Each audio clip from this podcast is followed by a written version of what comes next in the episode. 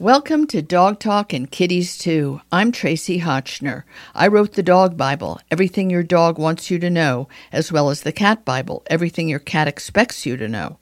This episode features one of the three guests who were part of my weekly hour long NPR show, broadcast over the air every Sunday on WLIW FM 88.3, the only NPR station on Long Island where it is broadcast continuously for 15 years. This show is about dogs, cats, and other creatures who share the planet with us. Please check out my other Pet Talk podcasts at traciehotchnerpets.com. I'm also the founder and director of the annual New York Dog Film Festival, which travels the country supporting local animal welfare groups after a New York City premiere every October, alongside my annual New York Cat Film Festival brought to you by Dr. Elsey's. This show would not be possible without the longtime support of Weruva, the pet food company founded and privately run by David Forman, who named it after his rescued kitties, Webster, Rudy, and Vanessa. Weruva is a quirky name for a company with whimsical names for the dozens of different cans and pouches of cat food they make.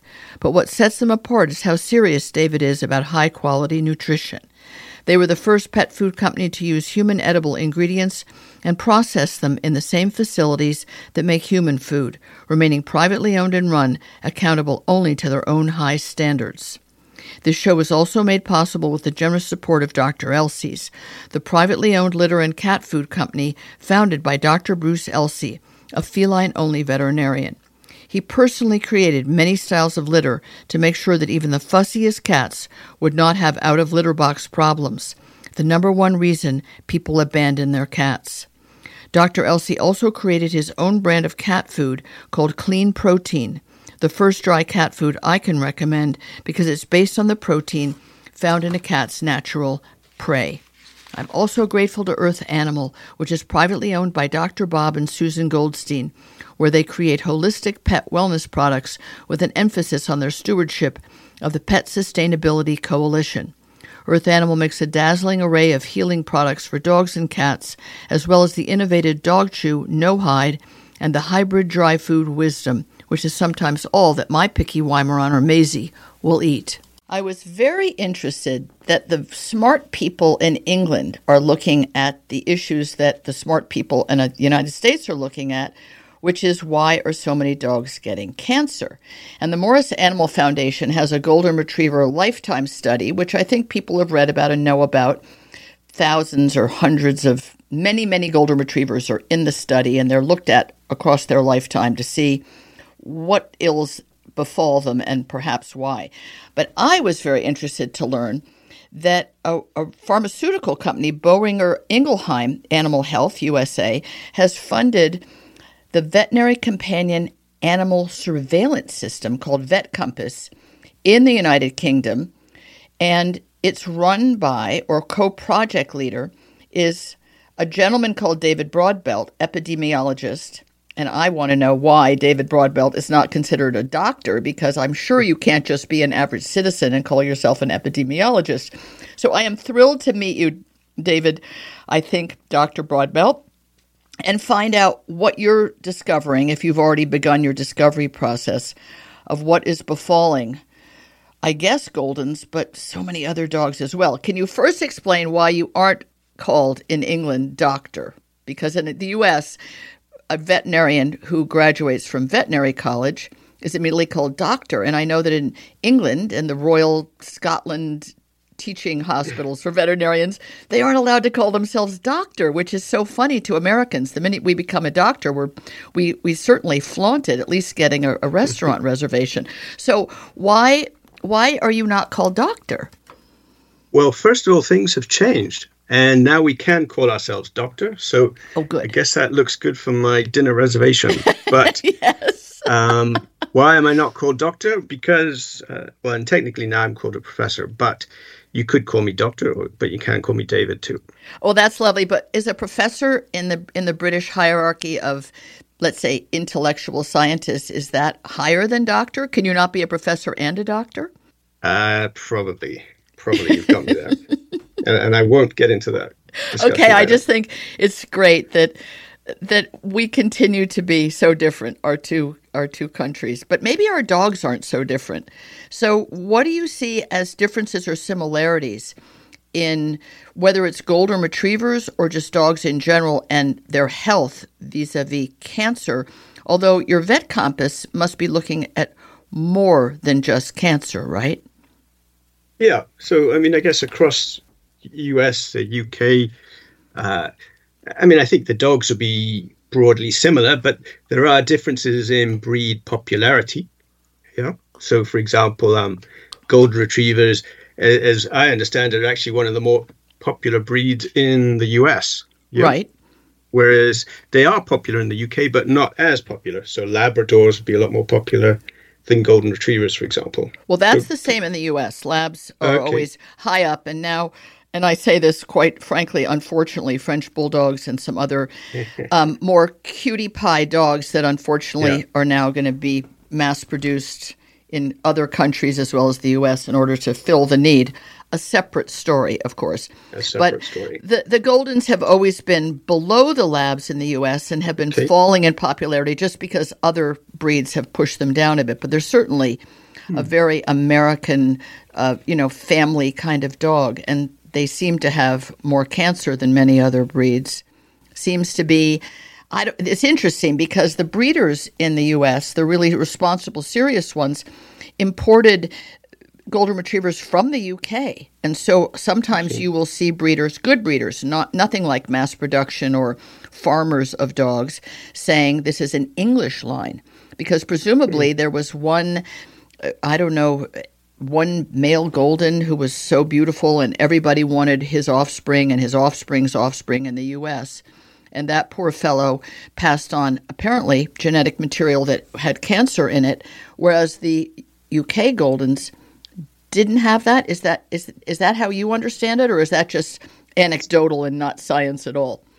Yeah, I, I, I don't know. I mean, I think sometimes change is good. You know, so if you bring in a a golden retriever that's not related at all right. to the others. And that brings in more genetic variability, so that's good. Um, but certainly in the UK, uh, golden retrievers also get cancer. So it's, it's yeah. And do you, as far as you know, I know this is the Morris Animal Foundation's Golden Retriever Lifetime Study, mm. and your study, as I understand it, will use some of their info to come up with your conclusions. But there are other breeds very high, at least in the U.S., on the oh yikes, a lot of cancer, whether it's boxers, Rottweilers. Do you have that as well, or because you have different breeds that have popularity, more just a, a different spectrum of breeds? Or is that not an issue in the UK? Do people not think twice before getting a boxer or a Rottie? Because of cancer? To your knowledge, obviously, you're not. Yeah, you don't have your I mean, finger on so. the pulse of buyers. Yeah, I think um, people are aware of certain breeds are more likely to get certain cancers, and that and that's the same here in the UK, and that is part of their decision making when they think about a breed.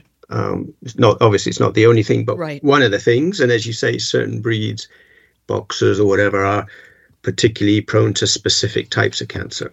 Um, All right. So, so I think. You, yeah. So you're an epidemiologist. So you want to see what is driving various things, but uh, in this case, illness. And some of the issues that seem to have already been looked at, but probably not in the way that you're going to look, which is very scholarly. One of them is delaying spaying and neutering. Is that something mm-hmm. that is on your radar, or is it very different in the UK? In the US, um, everybody, so to speak, everybody was neutering and spaying at six months, and a lot of rescues were doing it pediatric, almost neonatal spay neuter, which many doctors think is is going to have some sad outcomes for their health at, at eight weeks or ten weeks. And now there's agreement that especially the dogs at risk, the breeds at risk, should delay spay neuter for at least a year and a half and cancer being one of the main reasons, a, a, lower cancer risk. Is that something that you are going to be considering, or is it too hard to figure out from your perspective? Well, I think it's an interesting question, an important question, as you say. Um, and it's a, the debate is not complete yet, right? Yeah, because mm-hmm. obviously there are pros and cons both ways. If you neuter too early, then you may have problems, more problems with incontinence, for example, later in life. Um, right. In other verses, and and do you neuter before the first season or second season, and how does that affect mammary cancer, for example? Right. You know, so, there, so there are a lot of things, um, and it, it's it's not an easy one to completely address, but it's definitely one uh, we want to be looking at, both in the Morris Animal Foundation data and the Golden Retriever study, and also uh, we'll continue to look at in VetCompass dogs as well. How about environmental? We we it's very hard to judge because one of the things that's mentioned is lifestyle related factors. So in the US, we have I don't know if this is true. Again, sort of anecdotal, just a general sense that we have more chemicals in our water, in our food, in our food production. We're a very chemical ridden society. So there's a lot of like trying to backpedal you know ha- what about forever chemicals in the water in the in the soil and therefore in the food ingredients? And is there a way of knowing whether how that is factoring into cancer in dogs? And is there less of those are there less of those chemicals in the UK have you kept more of a lid on using chemicals uh, whether it's fertilizer or GMO products or whatever it may be is are you aware of a difference UK USA that way? Um, I'm aware there's still a concern about it uh, as to saying is it very different in the UK. Uh, I, I couldn't say specifically, but there's it is definitely something we're interested in. Some of those questions are really quite subtle, though, yes. tiny little yes. changes. Um, so it is harder to tease out. To, is there a real relationship problem there? Yeah. And but what I can think, you do, um, right? I mean, you live on land. Your dog runs and sniffs on the land and the grass and the and you can't change the fact that it may be polluted. You can't. Nothing you can do about it. There's there's some things that humans can't do much about. It's like the horse already left the barn, in a sense, right? Yeah, I think there are some factors. Fine, that you might identify as uh, risk factors for cancer that you can't do anything about, but then there are others that you can. If, if you know, if you said, and part of the uh, excitement of the Morris Animal Foundation study and the Golden Retriever Lifetime Project is you can look at well, are there sort of other lifestyle patterns that either increase or reduce the risk of cancer? And so some of those, maybe diet or exercise, could be things that we could address. If you know, if, we identify problems in one area or other. So there's some you can do things about. I mean, uh, others are harder. But first thing is to identify them where you can, you know? And certainly obesity. So you say diet and exercise, and there's some idea that by altering the diet and increasing the exercise, you'll have less fat dogs because we know that obesity is now considered a disease, just like mm. diabetes or kidney disease. And it's something that I imagine is also affecting British dogs, that we all overfeed our dogs or we feed them foods that make them fatter, depending on the, I guess, the individual metabolism, and that's affected somewhat by ex, not always, but usually by exercise. So obesity itself must be something that is kind of a, a blazing neon sign. No? Yeah, definitely. Yeah, and it's a big problem everywhere. And certainly, yeah, the UK, it's a big problem for our dogs um, as a disease on its own, and and also as a risk factor for other diseases. You know, um, so it is a concern. And that's one that would certainly be on the list of you can do something about this. Yeah. Certainly. What about parasite, anti parasite protection? S- topical chemicals that are put on dogs to repel or kill fleas and ticks. Is that used widely, or the collars, or even the pills that some dogs, some veterinarians are having people's dogs ingest? Basically yeah. toxic chemicals on or in the dog. Is that something that it's easy as an epidemiologist to look at, or is it just too much variation in how people deal with that depending on where they live? Um, I mean, for example, looking at how much uh, use of uh, anti-flea, anti-tick preparation, that is something that's in the Morris Animal the Foundation data. Oh, so it'd be something, you know, so it'd be interested to look at. It is again difficult it's always have to be careful to say, well, is it this factor or is right. it something else that's related to it? Yeah. So it have to be careful, but it's certainly something of interest um, to explore if, if, if we're overusing them, is there an increased risk or not, for example. They're very useful products, don't get yes, me wrong. sure. You know, we, we would have a lot more fleas and ticks if we didn't have them. So they are very useful, but it's looking to see what are the downsides as well as the upsides. And are there different ways of using them? Use yeah. less or use ones that yes. are more yeah. perhaps naturalistic. So this money from Boehringer Ingelheim is going to support the hiring, it says in the press release, of a new canine cancer epidemiologist at the Royal Veterinary College um, in London. Now, would that be you or somebody else? No, that's someone else. So it's an exciting position, and it's we're grateful to Boehringer and also to Morris, who are yes. funding the overall study. Um, and so the idea is this new position, which we will start in December, is uh, an epidemiologist focusing on canine cancer, and, and they will be overseeing the work in, in the golden retriever lifestyle lifetime study, as well as overseeing cancer uh, epidemiology in our VetCompass data. So, so coordinate all of that. So that is a that's going to be a very interesting, challenging, demanding, and rewarding job for somebody mm-hmm. to take that job. Mm-hmm. I imagine. So when you when you studied to be an epidemiologist and now you're a professor teaching others, were you were you veterinary based or just generally any living creature and epidemiology? No, veterinary. So, yeah, so no. So I'm a vet and I worked in small animal companion animal practice.